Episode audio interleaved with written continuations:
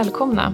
Ni lyssnar på Ordet är ditt podcast och jag heter Freja Arvidsson. Den här podden spelas in av biblioteken i Kungsbacka.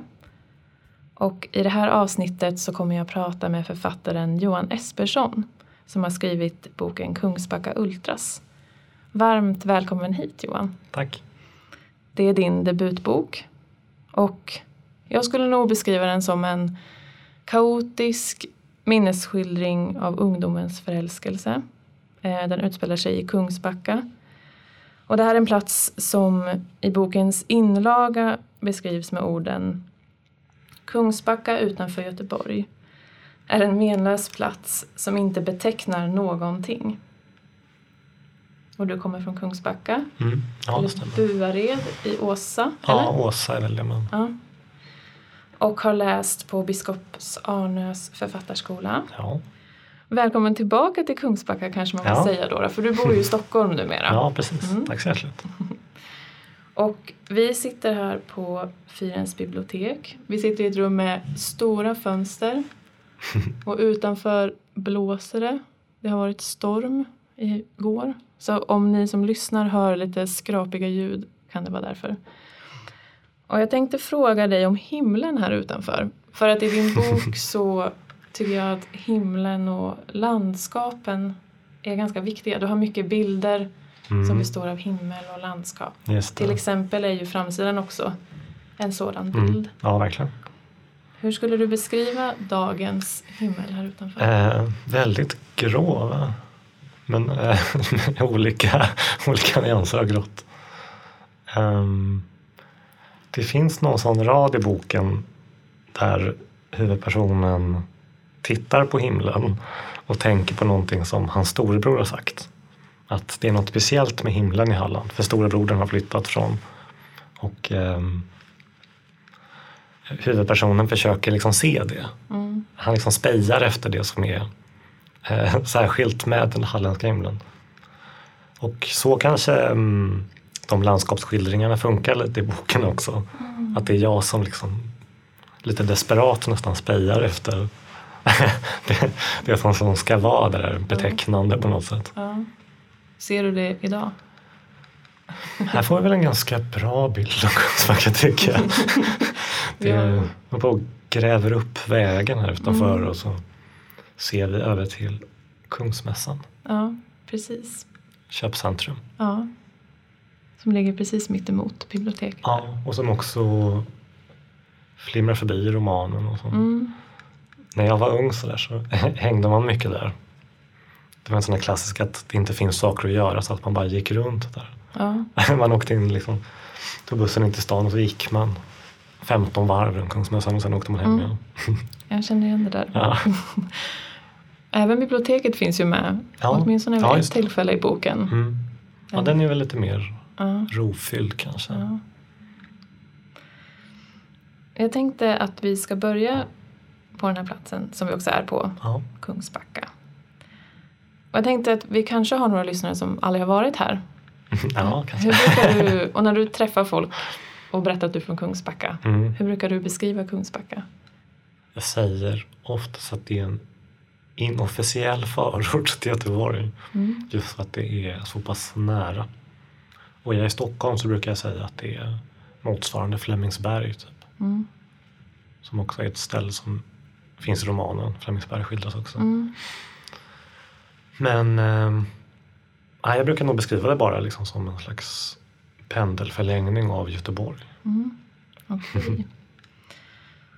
Hur skulle du säga att boken beskriver Kungsbacka? Eh, ja, det är en bra fråga. Det, är den stora frågan på ett sätt. Ändå är jag nästan lite oförberedd på den.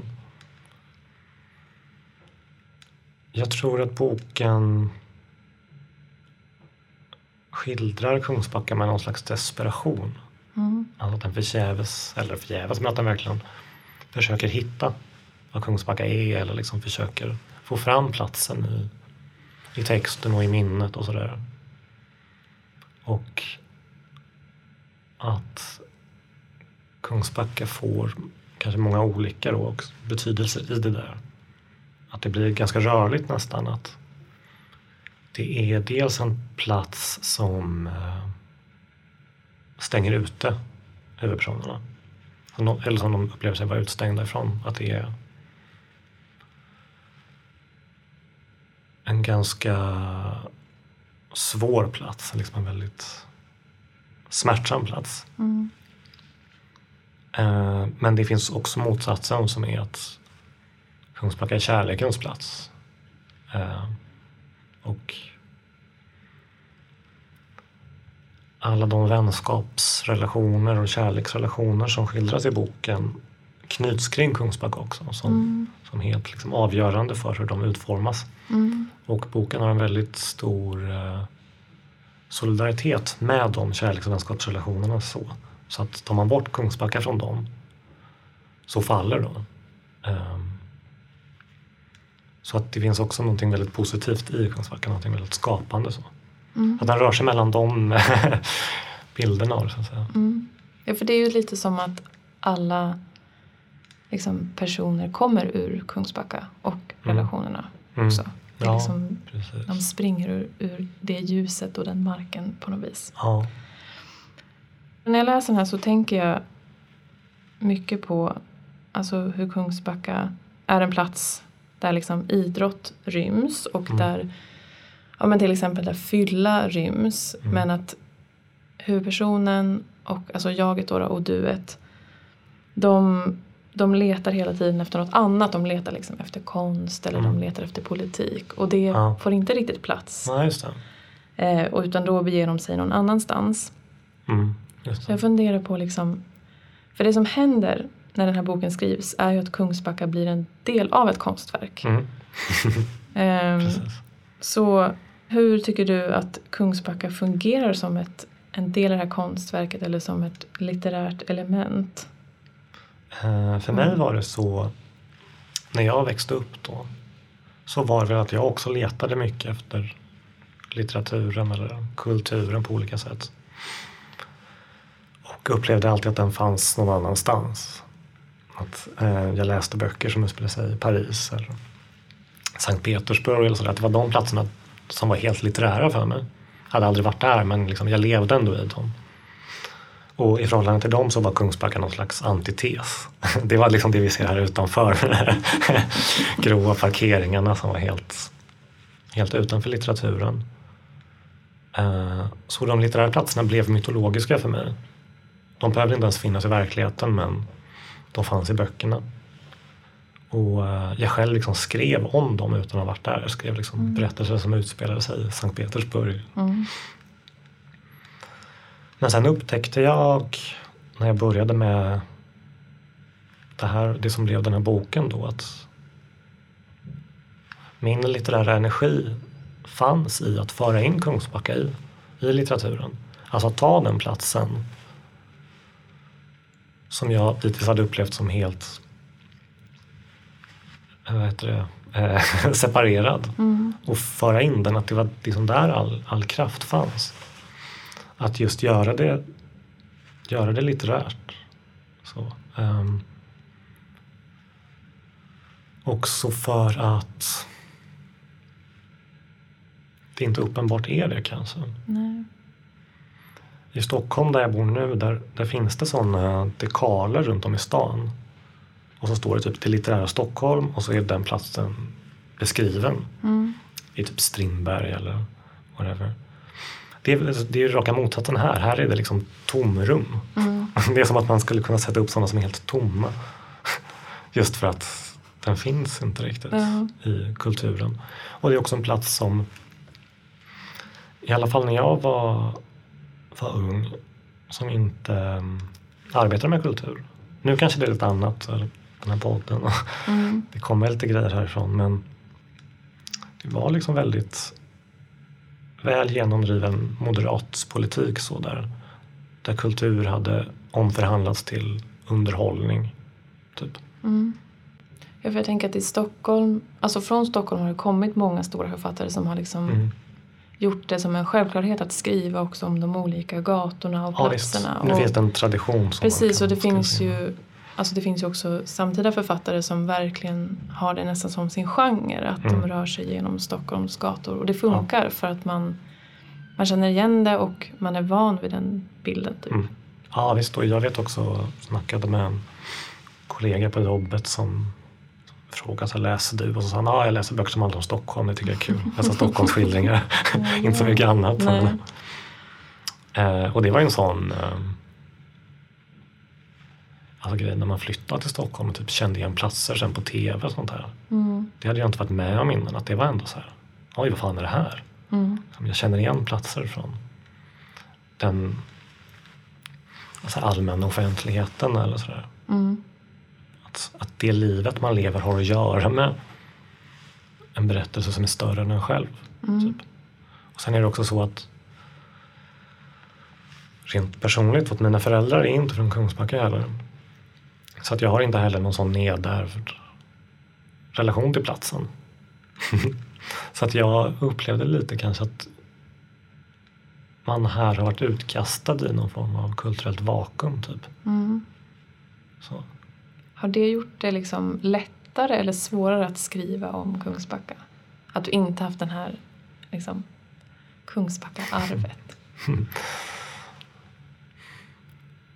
Ja, men kanske lättare. Ja. För att man liksom inte är tyngd av att någon kunde ha gjort det bättre. Eller. Mm. Man fick vara först ut. Ja. Men också det jag tänkte lite med, med titeln nästan. Att det, som jag upplever så är det ingen som har claimat Kungsbacka någonsin. Nej. Jag tänker att jag gör det. Liksom, om man skulle vara en Kungsbacka Ultras, vad skulle det vara då? Det är väl själva ironin i titeln. Mm. Men att jag då fyller det med det här. Mm. Ja. Att det är det som är att vara en Kungsbacka Ultras. Ja. Att vara mer Kungsbacka än alla andra, det vara så här. Ja. Typ. Har, din, har din bild av liksom Kungsbacka ändrats i och med att du har skrivit den här boken? Ja, jag tror det. Mm. Ehm, och min bild av Kungsbacka ändras också genom tiden och åldrandet så att säga. Ehm, ja, den har gjort det. Sen kan jag, har jag nog rätt svårt att säga exakt hur. Men ehm, jag har nog försonats ganska mycket med Kungsbacka genom att skriva boken. Mm. Så är det. Och ehm, i, en, eh, i en annan text som jag arbetar på som på ett sätt är någon slags efterspel till Kungsbacka Ultras så är det huvudpersonen i den texten återvänder till Kungsbacka och så säger han eh, det var inte Kungsbacka det var fel på, det var mig. Eh, Ja, så kan det ju vara, tänker jag. Det finns också en, en, en rad i boken som är Göteborg skalas successivt av och blir till Kungsbacka. När jaget och Mm. duet har flyttat till Mm. Göteborg och, och pluggar på Humanisten tror jag. Mm. Och jag tyckte också att det var intressant för att det är som att till slut smutsas också Göteborg ner av det här som de vill bort från. Eller, liksom, Ja. eller som att kanske man själv träder fram Mm. till slut. Mm. Eller jag vet inte. Vad tänker du? Ja, i boken så för huvudpersonerna där så är det ju så att när de ska etablera det normala livet i Stockholm sen som i bokens tredje del så brister det mellan dem. Mm. Eh, för att de behöver de behöver Kungsbacka för Mm. att hålla samman. Och jag kommer inte ihåg ordagrant men, men det är något, det, jag skriver något sånt att utan hatet fanns inget kvar. Mm. det, man, att den här oändliga repetitionen av villor, villaöknen var en förutsättning för Mm. Alltså hatet Förkärleken. mot Kungsbacka då eller hatet Mm. mot liksom, det som är Kungsbacka. Ja, nej men det är det som förenar dem. Typ. Ja. Mm. den här kanske ultraspositionen Mm. som de försöker avsäga sig i Stockholm. Mm. Ja, ja. Och sen för, för egen del, personlig del så eh,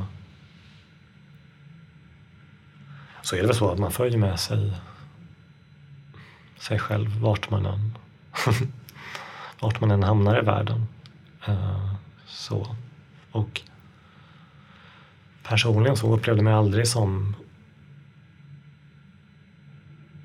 Kungsbackabo, säga. men absolut inte som stockholmare. Du upplevde det inte som Kungsbackabo men absolut inte som stockholmare. Jag gör inte det Nej. nu. Nej. Alltså jag menar vad den känslan finns kvar lite grann. Att man, Mm. Ja, man söker efter något annat Ja, hela tiden. Säg bortåt. ja, exakt. Ja. Och det kan ju vara en känsla man får med sig just från. Ja. Eller jag vet att många pratar ju om landsbygden och så. Att också många som håller på med kultur eller så där, att de är ganska tacksamma mot landsbygden för att man lär sig längta. Mm. Typ. Vad fint. Jag är också från en, en liten, ett Ja. litet samhälle. Och eh, kände väl liksom, ja, men tidigt att jag inte passade in. Den Mm. där längtan Mm. bortåt. Ja. Som skulle finnas efter var väldigt stark. Ja. Jag, har inte, jag, ja. jag, har inte, jag intresserar mig väldigt mycket för längtan i allmänhet i Just det. text och så. Jag har inte tänkt att det kommer därifrån. Men det kanske det Nej. gör. Ja, det var någon som pratade, jag kommer inte ihåg vem det var men jag bara kände igen det Mm. och, och förstod vad hen menade. Eh, och den är nog ganska bra. Både kreativt och kanske politiskt också. Det finns ju många i Stockholm som som aldrig lämnar den stan. Liksom. Mm. Som också är nöjda där, så att Mm. säga. Självklara i Sveriges huvudstad. Mm. Och jag tänker att det är en eh, estetiskt problematisk position och en politiskt problematisk position. Mm. Varför då?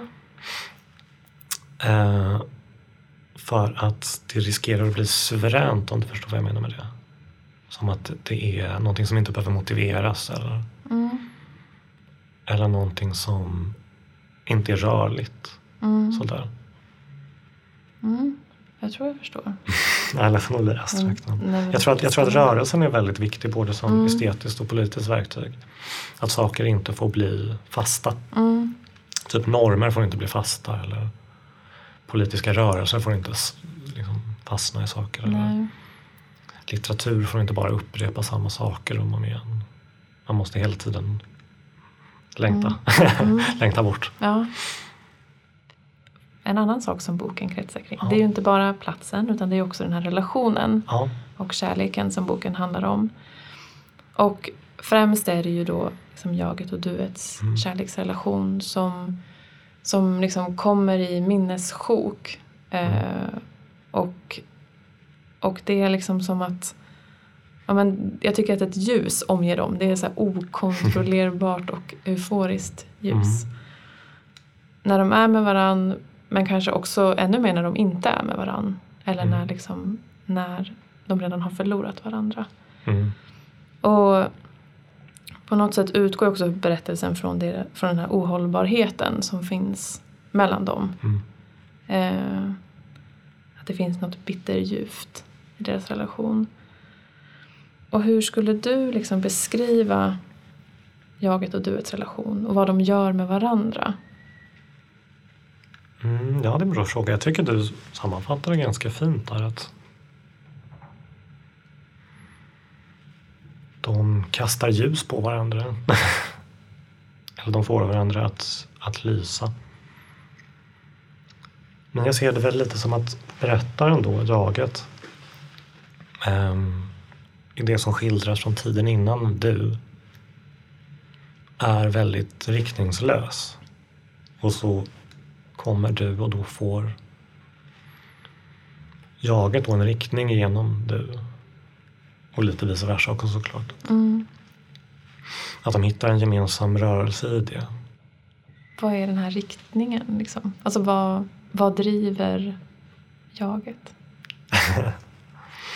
Det är um,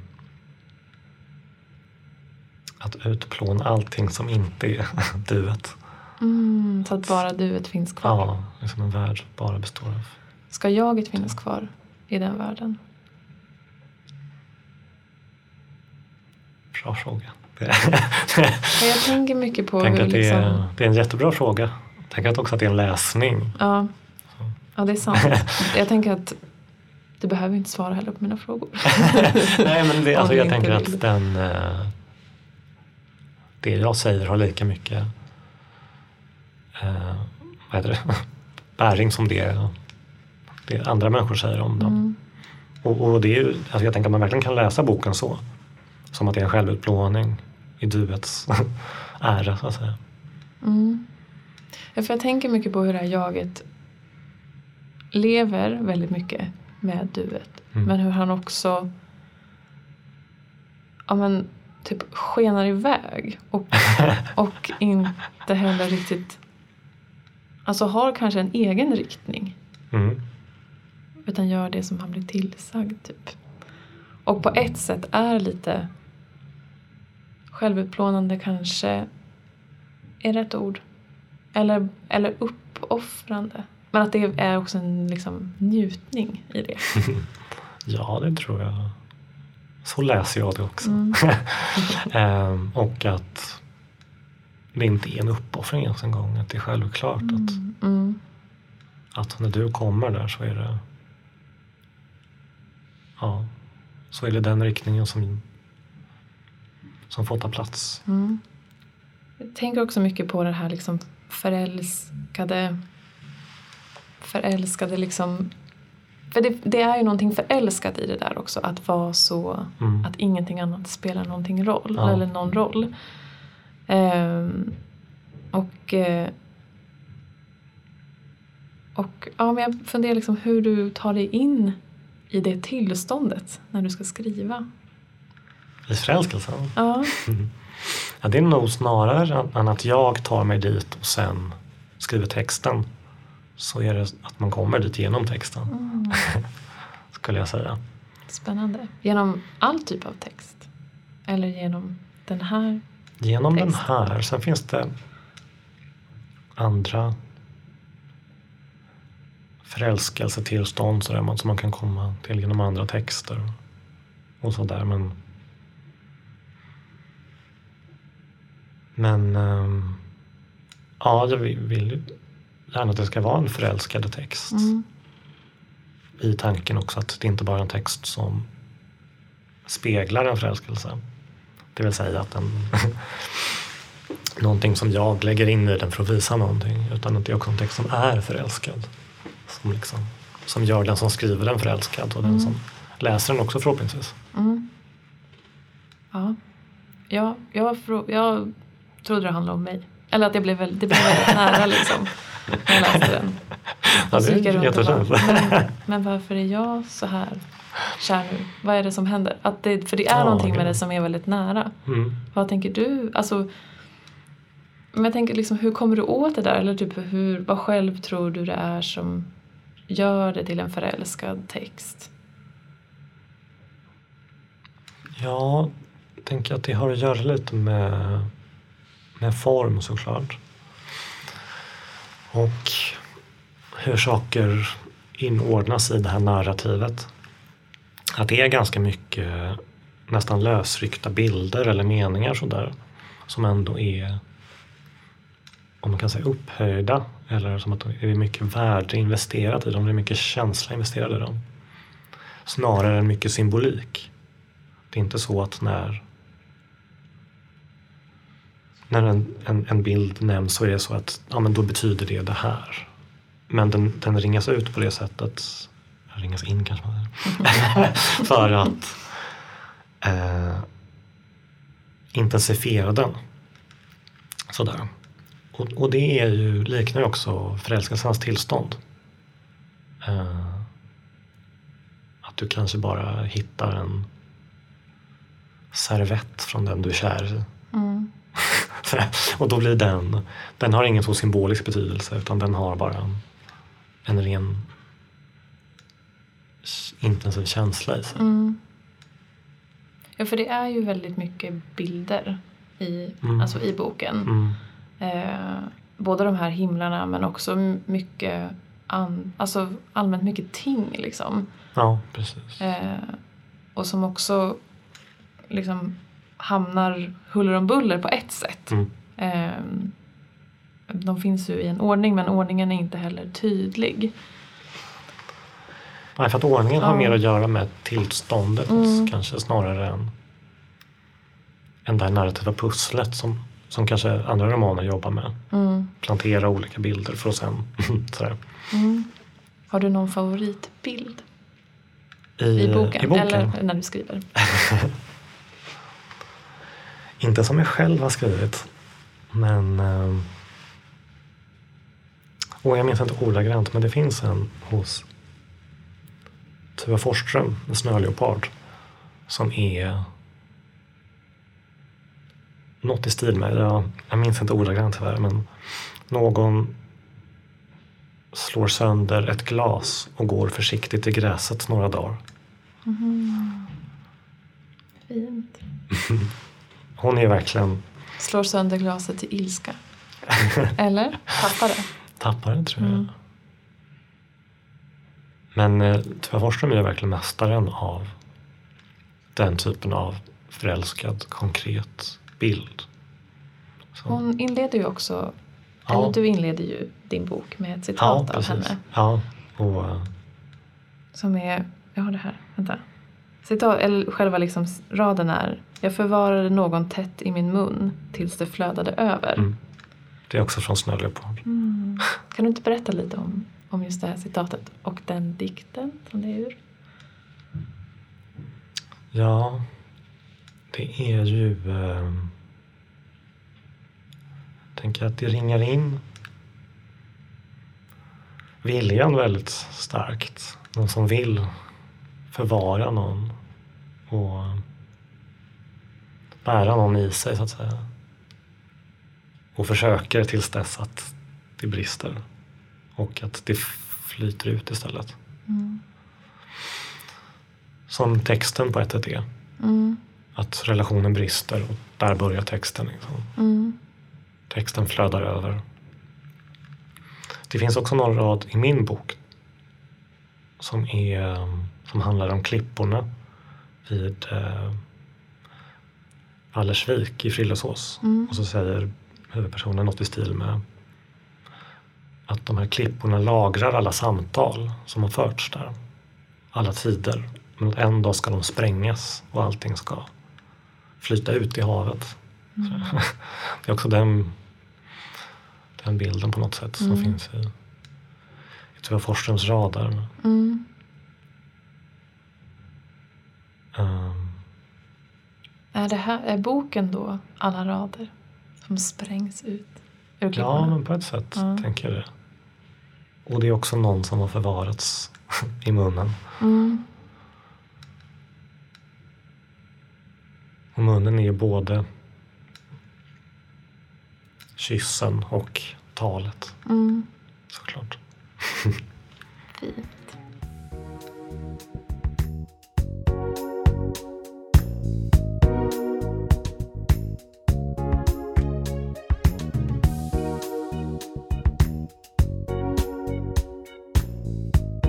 Som relation till förälskelsen så finns ju minnet som funktion kanske. Mm.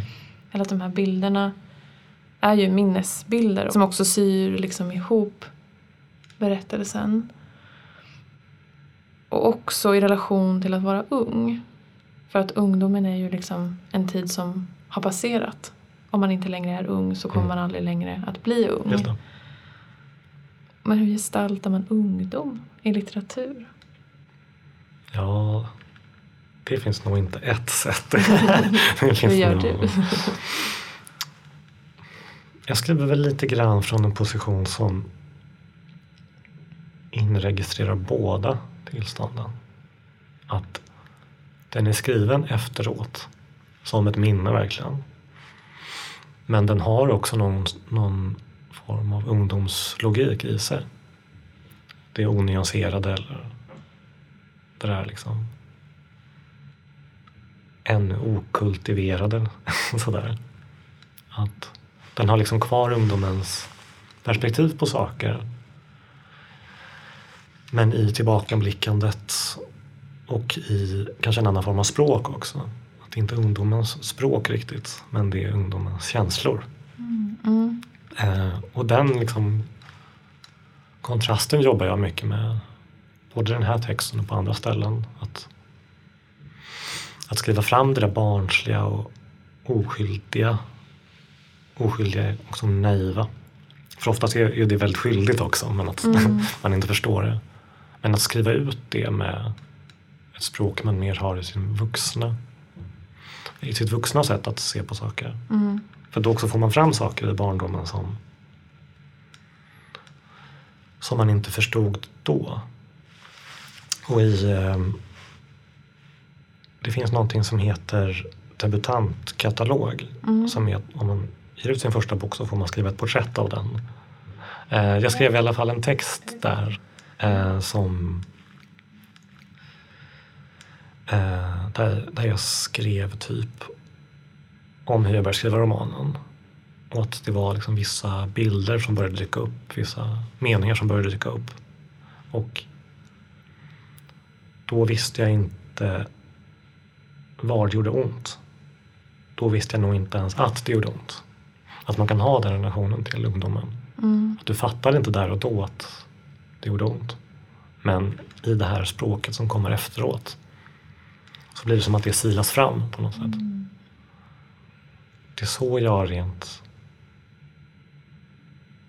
eh, berättarmässigt har arbetat med de här unga tillstånden Mm. och, och, med- minnet. Har du hittat det som gjort ont då genom att skriva och sen skrivit liksom dig in i det? Ja, Mm. jag tror det. Mm. Jag tänker ofta på Monica Fagerholm har sagt någon gång, alltså författaren Monica Mm. Fagerholm på någon, någon skrivkurs, jag har hört det så Mm. av en vän, att hon, att hon brukar tipsa om att man ska vara som en skata och gå dit det blänker. Ja, jag har också hört det. Mm. Verkligen. Det här är ju liknande fast också inte, man går dit. Fast det kanske är ett smärta. Men jag tror blänker att man, eh, alltså att man går dit. Alltså även om du inte fattar att här blänker det så liksom dras du till det. Mm. Uh, som att man nästan graviterar mot smärtpunkterna så, i texten. Mm. Och jag, jag tycker det är... Jag har också hört det där Mon- Monica Fagerholm sägningen och jag tycker att den ringar in också det som är lite magiskt med litteratur. Mm. Fast jag har inte hört att det är där det blänker, jag har hört att det bränner. Varför skulle en skata gå dit det Ja, bränner? nej, jag, var inte med i den. Men, Det kanske, då kanske det bara är att man ska gå dit det bränner då. eller blänker. De kan ju utgöra en Ja. syntes. Ja. Ett blänk som också bränner. Ja. Men att, men att det som bränner eller blänker för mig, det är det som eh, eh, också läsaren kommer brännas eller bländas eller blänkas av. Mm. Eh, det känner säkert du också igen som, som skrivande person sådär att ibland försöker man tänka när jag ska skriva om det här och så har du kanske, du, det resonerar inte i det på det sättet, det blänker Mm. inte. Eller? Och då är det oftast att, man, att det är ingen annan berörs av det heller. Men när man är i den där blänkande smärtan, det är oftast då man kan liksom väcka samma känsla hos andra. Mm. Eh, och det, ja, jag är väldigt fascinerad av det, att det funkar så. Mm. För det är ju Verkligen. typ mysticism nästan. Ja. ja, man åstadkommer ju någonting hos någon annan. Mm. Som man Och man måste finnas där själv. lite. Ja. Du kan inte fejka det så. Och tänka, men det här är någonting som är smärtsamt. Och så liksom börjar du i den Nej, teoretiska... nej, eh, precis. Man måste ju ta det på ett sätt från sig själv eller någonstans. Liksom. Mm. Det måste ju inte handla om en själv men man måste kanske ändå Exakt. liksom, Mm. gräva Ja. på något sätt. Precis. Och när du skriver det så måste du kanske vara uppkopplad mot en känsla. Som Mm. eller måste kopplas upp mot en känsla i akten att skriva. Mm. Men jag kan också känna ibland att jag liksom fastnar i det där Mm. smärtan när jag skriver. Och att jag liksom kan behöva också typ föra in hopp i text Mm. och så. För att dels för min egna skull men också för, liksom för en läsares skull. Mm. Och i den här boken finns det ju också ett hopp. Mm. Tänker jag i alla fall. Absolut. Håller du med? Ja. Mm. Hur, har du liksom, hur har du jobbat med hoppet då?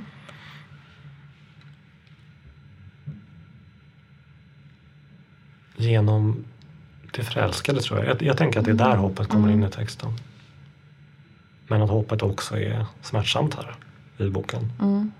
För att det är också det som utplånar allt annat. Att reducera allting som inte är hopp. Typ. Mm. Ehm. ja, på det sättet är väl huvudpersonerna i boken fanatiska. Mm. Att de inte tolererar några mellanlägen. Liksom. Nej, det är, Det är totalt hopp och totalt hopplöshet på samma gång. Ja. Det är känslor ultras, typ. Ja, men, ja. ja, lite så. Ja. Precis, och det är väl där ultras begreppet kommer in Mm. på ett sätt. Jag också funderat på hur du jobbar med fiktion och verklighet. Mm. För att du, det är ju en, en bok som rör sig liksom på en verklig plats Mm. och med detaljer som känns som verkliga i alla fall. Mm. Samtidigt som det finns fiktion i boken. Alltså det finns ryska romaner som Mm. Jaget läser en sommar Mm. och, och även World of Warcraft Mm. Spelande som liksom väver sig in i, i, liksom, Mm. i verkligheten i boken. Exakt. Det blir lite rörigt här. Men, ja, men hur förhåller du dig till verkligheten när du skriver? Mm. Eller fiktionen? I verkligheten? Ehm. jag är nog, om man bara tänker ideologiskt, ska man säga, att verkligheten föregår inte texten på det sättet. Texten är också en del i verkligheten och språket är inte bara en avbildning av det som är verklighet, den är också med och producerar verklighet. Typ. Så så förhåller jag mig på ett plan, att jag graderar inte fiktion och realitet på det sättet. Mm. Även om de så kvar, såklart är olika till sin karaktär. Så. Annars är det också lätt att falla in i någon total fake news ja. sätt att tänka. Liksom. Men, men just att det är inte bara avbildande texten. Nej. Och det gör också att även om, jag vet inte om det är din fråga, men även om det är mycket som kommer från mitt liv så i och med att det inte är bara är avbildande, att också är producerande så blir det också ett eget liv. Ehm, precis som att det som skildras när jaget och hans kompis spelar World of Warcraft, att det är också deras liv. Mm. Så där. Det är inte att de lämnar verkligheten för att spela dataspel utan det är en del i det. Det är liksom Mm. en del av Kungsbacka. Mm. Att, att dra runt i de olika digitala städerna och landskapen. Mm. På ett ställe eh, är ju också, det är mot slutet eller liksom i tredje delen, de befinner sig i ett kristillstånd Mm. kan man kanske säga. Och, eh, och då kollar de på Melancholia som utspelar Ja, sig på Tjolöholms slott. Ja. Och, så, och då så samlar de kraft i att Kirsten Dunst Ja. har varit i Kungsbacka. ja, det var lite det vi pratade om Det är också innan sån, där. Ja, Att där är ju faktiskt ett tillfälle när Kungsbacka finns i kulturen. I den där domedagsfilmen. ja, ja, Där jorden utplånas eller vad det är. ja. Mm. Den kanske inte ut, utspelar sig på Tjolöholms slott kanske är fel. Den är inspelad på Tjolöholms Så är det slott. Ja, såklart. såklart. Eh, Men för oss ja. Åsabor ja. vi ser en annan dimension i den. Eh, och det är liksom, det är en intressant, alltså för dem är det också viktigt att Kungsbacka får finnas Mm. på något vis. Mm. Alltså i, i fiktionen också eller liksom i, jag vet inte, i, någon, i en annan värld än bara i Kungsbacka. Och det är väl en föraning om, en föraning, det är väl en liksom miniatyrbild av den kraft som finns i att skriva boken så. Mm. Att så finns det också det där när det skildras i boken. Att hela bokens syfte är att föra in Kungsbacka i, ehm, i kulturen. Mm. Och att den också tematiserar det lite grann där. Men, Mm. Men hur var det för dig att vara ung i Kungsbacka då? ja, ja, det var som eh, CAO säger en låt. Det var blandade känslor. Ehm, det var bitvis svårt tyckte jag. Det var länge sedan jag var ung i Kungsbacka. Mm. Så att jag vet inte liksom vilken giltighet jag har för stan nu. På den tiden var det en väldigt normativ plats. Eh, också med en enda norm. Det fanns liksom inget alternativt uttryck alls. Som gjorde att Hur, liksom, hur yttrade det sig? ehm, att alla liksom spelade fotboll. Ingen gjorde något annat. Det fanns inget annat att göra. Och, och försökte du på något annat så blev det också problem hela tiden. Ehm, och det vet jag liksom mina kompisar som eh, kanske inte var heterosexuella eller som hade andra typer av liksom inom avvikande Mm. identiteter. Att det fick inte plats alls. Och det, var, det är svårt att växa upp i det också för att ungdomen är en tid då man söker mycket vad man ska vara. Och om det då är väldigt liksom, polisiärt förhållande till normen så försämrar det liksom, de Mm. redan ganska dåliga förutsättningarna Mm. som är typ tonåren. Ja, verkligen. Där jag kommer ifrån så var det väldigt mycket så att det fanns ett sammanhang. Mm. Om man inte ville vara där, då fanns det liksom inget annat. Nej.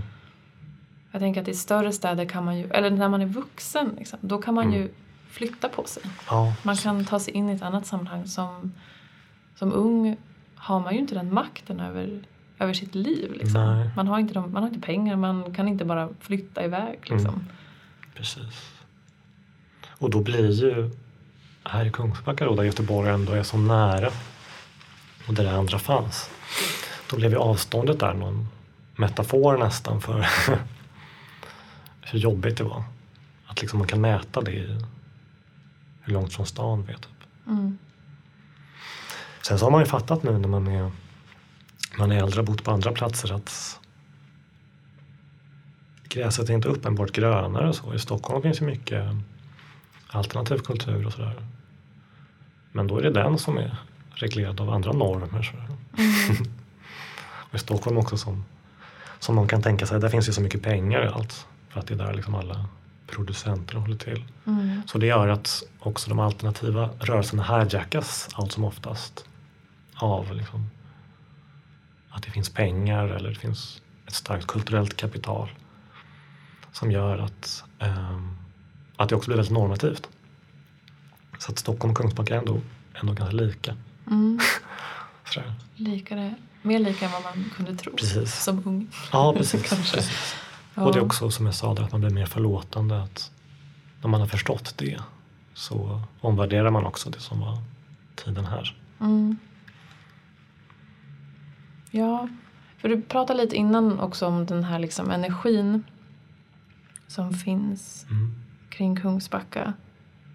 Och jag har tänkt mycket på det när jag läser boken. Att det, det finns verkligen... Ja, men det är ett driv. Och jag är inte uppväxt i Kungsbacka men, men det här, liksom, den här energin den, den är liksom... Den är platsspecifik men den är ändå... Liksom, det skulle kunna vara vilken, vilken mindre stad som helst Ja. på ett sätt. Eh, vill du inte berätta lite mer om den här energin? Jag tycker att det är spännande. Jag har nog inte riktigt dissekerat den så, alltså vad den är. Jag har nog bara liksom känt den i, arbetat med texten så och försökt arbeta med den. Liksom. Ehm, men ehm, just att typ boken arbetar ju mycket med ortsnamn och så. Det var någon recensent som kritiserade att det bara namedroppas. och det är ju för att, att när de blir i ett litterärt sammanhang sånt där, när de helt plötsligt rymmer mytologin också så, eh, så förvandlas de. Och det tror jag också att även om man inte är bekant med Kungsbacka som plats så tror jag man fattar det som, som helt utomstående läsare. Sådär att sakerna som besjungs, mm. citattecken, ähm, är också ganska vardagliga eller triviala. Sådär. Och att det är liksom i den förvandlingen då, om man vill kalla det. Eller i den performativa akten att skriva om dem på det sättet. Det är där energi finns kanske. Mm. Blir de mer mytiska för den som inte har varit här? Eller för den som är uppväxt här till exempel? Bra fråga. Um... Jag tänker lite på, men det du sa att du skrev om platser du inte hade varit på. Mm. Och, det, och det fanns någonting mytiskt mm. i det. Mm. Jag vet inte, man skulle behöva Ja, du kanske delvis. Jag vet inte. Nu jobbar ju ja. du i Kungsbacka, du har en Ja, men jag har inte varit på konkret relation. Jag har inte varit runt på alla platser. Nej. Eh, men alla har ju inte uppskattat det här det liksom estetiska sättet jag har valt. Vissa har ju sagt att liksom, ja, han säger bara massa olika platser. det händer ju ingenting. Eh, och de har väl uppenbarligen, de tycker inte att det finns någon myt. de tycker inte att myten är tillräckligt stark. Inte. Sen vet jag vissa människor i min närhet som har läst boken, de har nog varit ganska glada för att, att det tar plats i litteraturen och tycker mm. det är roligt. Och så vet jag, jag har liksom stockholmare som har sagt att, att de blir nyfikna på Kungsbacka. Mm. Mm. Inte alla som sagt, Nej, det låter självgott att säga. Vissa har ju, ja. tycker att det är en helt intetsägande katalog av olika stränder. Men, men andra har, andra har inte fått upp, fått upp ögonen för det kanske. Ja. Och så tycker jag att det är också att när man Apropå att det blänker liksom. Mm. Jag kan identifiera mig med andra som skildrar sina platser. Sina barndomsplatser eller lokala platser. Och liksom eh, komma in i det. För att de är närvarande i det. Mm. Ja, verkligen. Nu kommer jag tänka på också den lilla delen som är om biblioteket. Den ja. tyckte jag ju var Alltså kanske inte, men den, det var ju något särskilt med den. För att jag bara, där har jag varit. Där mm. är jag ju varje dag. Liksom. Eh, och att jag också kanske kände mig lite stolt. Men de, mm. de platserna som jag inte har varit på de kanske snarare får typ starka bilder över sig. Alltså de får det här ljuset mm. på ett annat sätt över sig. Mm. Som finns med i bilderna mm. också. Eh, för att de har, jag in, de har jag inte en egen bild av och då typ färgas de mycket lättare på något mm. vis. Och de bilderna som jag har, då är jag med där. Just typ. det. Men det är en väldigt intressant fråga som också handlar om det som du ställde om relationen till fiktionen slash verkligheten. Just att se någonting representeras som man känner igen. Att det är en sån speciell känsla. Den är väldigt basic på ett sätt. Men eh, mm. jag känner verkligen igen det att man har varit på en plats och så läser man om den och bara så ah, mm. där har jag varit. Ja. den, är, ja, den är väldigt töntig nästan men det är ändå någonting i den. Ja, men det är väl det också som folk gillar med Stockholm i litteraturen. Tänker ja, jag. Exakt. Även om man inte kommer därifrån så har man ju någon gång rört sig på T-centralen eller mm. på Sergels torg. Eller liksom, mm. eh, och om inte annat så har du gjort i kulturen. Ja, sant. Att det liksom blir en autonom sådär. Mm. Mm. Och då, då kan man åka dit. Om man inte har varit där kan man åka dit och finnas där mm. i litteraturen Exakt. tillsammans med Ja, alla och samma sak när, när folk kanske blir arga. Typ så här, så här var det inte på den här platsen. Eller det här är en mm. felaktig representation. Mm. Så att samma energi finns där på ett sätt. Fast mm. där är det inte den här glada då, jag har varit där. Utan här har jag inte varit. Det är inte den här platsen jag har varit på. Mm. Jag har varit på en ah, annan ja. plats mm. som har samma namn som den här. Typ. Har du känt så någon gång när du har läst någon annan bok? Um, Ja, min värld är ju Kungsbacka så mycket. och den har ingen skrivit om. Eh, nej, jag kommer inte få någon på rak arm. Så att jag, Eller ja, jag, jag, jo, jag kan känna så med, med Biskopsholm. Mm. Det är en plats som alla pratar om konstant. Mm. Och där kan jag verkligen känna så här, det här är inte den platsen. Nej. Vi pratar om något annat. Och, och då är jag väldigt det liksom att den platsen har jag varit på. Folk pratar om det nu. Det kanske är en myt som har spårat ur. Om du förstår vad jag menar med det. Den har, den har fått för mycket. Ja, den har blivit För mycket mytmaterial. Ja. Den har blivit någon form av taggtråd. Mm. Ehm, men det blir som att varje, varje försök att liksom detronisera biskop Arne bara liksom spär på. Alltså den blir ännu mer så här, vad fan är det som händer där ute? Det är kanske det som också är tacksamt då, med Kungsbacka. Att det är Mm. liksom en plats som inte har vidrörts jättemycket än av, ja, av litteratur. verkligen. Det finns ju verkligen en frihet i, Mm. i det också. Verkligen. Jag är har varit väldigt liksom influerad av en anarkistisk teoretiker som heter Hakim Bey som menar att det är utanför representationen som eh, saker kan hända på riktigt. För att där har du inte den där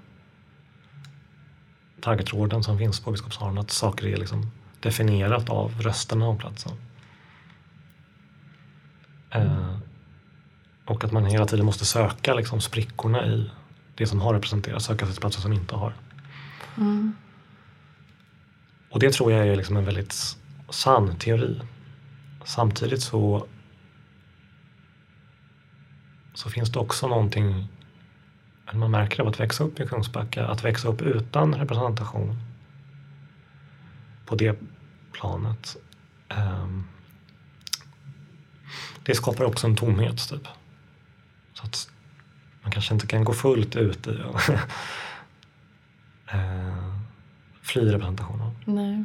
Jag ska också säga det, jag bara hör mig själv nu när jag pratar att när jag pratar om representation, för det är också en, en debatt som förs i vårt samhälle som har att göra med typ vilka som representeras. Och när jag säger då att Kungsbacka inte representeras, det, det blir helt absurt för att Kungsbacka är den övre medelklassen, Mm. vita övre medelklass. Och det är ju de som syns överallt. Så jag menar inte på det, det sättet liksom. Utan jag menar bara skildringar av en plats i kulturen typ. Mm. Det är inte så att jag har växt upp och liksom inte kunnat känna igen mig i de identiteter som har funnits eller sådär. Men det är väl Mm. just Alltså man tänker på begreppet kultur. Vilken kultur som har funnits här och där har Mm. det aldrig funnits någonting att haka in. Nej. Alltså nu efter din bok, är det liksom där du vill fortsätta typ leta och skriva? Eller, eller vad Ja. jobbar du med nu? När din bok är färdig? Jag jobbar på eh, ett annat manus. Och ja, det är delvis det. Nästa bok handlar kanske mer om att förhålla sig till andra representationer. På något abstrakt sätt. Mm. Att, ehm, här är det, den här boken så var, så var ärendet att, att mytologisera platsen. det var det, liksom verksamhetsbeskrivningen. Mm. Nästa, nästa bok handlar mer om att väva samman olika tecken som redan finns. Om du förstår vad jag menar. Mm.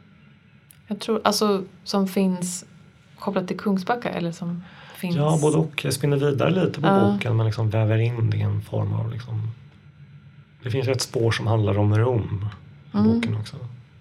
Som att jag har tagit det och liksom jag skildrar Kungsbacka som ett kejsardöme på ett sätt. Mm. Som att jag liksom bygger ihop de två. Mm.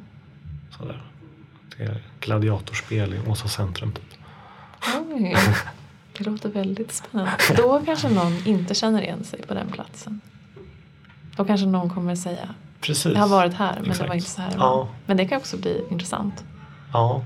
ja, vi får se vad det, det blir. Men där jobbar jag på ett annat sätt Mm. ändå vill jag säga. Är det också prosa? Ja, det är det. Kan inte du läsa lite ur din bok så vi får höra hur det låter? Det jag tänkte var att jag kunde läsa slutet på del 1. Mm. Vi hade läst att Simone de Beauvoirs favoritcocktail var ginfizz och vi försökte göra den men det var för svårt och det slutade med att vi bara passade ginflaskan mellan oss. Vaga vågor av dödsångest som nästan alltid på den tiden. När vi druckit upp ginen du köpt fortsatte vi botanisera bland din brors flaskor. Du gick ner till vårt barrum som låg i källaren men du kom aldrig upp. När jag gick ner för att se efter låg du medvetslöst hävd över handfatet. Du var i din vita studentklänning och det långa röda håret utslaget över ansiktet. Munnen full av spyor. Först fick jag inte liv i det. Dagen efter hade jag hög feber. Jag hade det i några dagar. Det kändes sorgligt att ligga sjuk när det var så fint väder. På ängen promenerade folk med sina hundar och red på hästar. Vi kollade på Six Feet Under. Jag blev frisk. Allting var över. Det var berusande. Kungsbacka hade upphört. Vi tillhörde varandra för evigt. En barriär mot Stilla havet. Mot ett förgiftat Kattegatt som spolade varenda strand från Gottskär till Vallersvik. Som anfrätte allt. Vi åkte runt i Åsa centrum. Det var varmt. Rutorna nervevade i din bil. På radion spelades en låt av Veronica Maggio. Ville fylla hela mig med dig. Sudda ut alla gränser. Förgöra allt i världen som inte var du.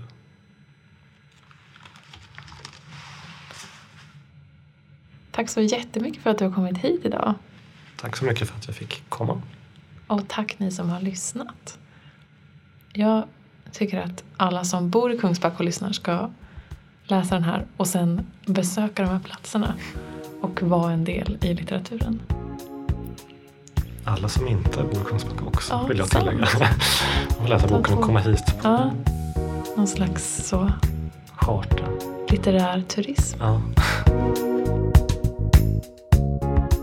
Du har hört Ordet är ditt, en podcast av biblioteken i Kungsbacka. Följ oss gärna på Facebook för att inte missa kommande avsnitt eller för att lyssna på tidigare.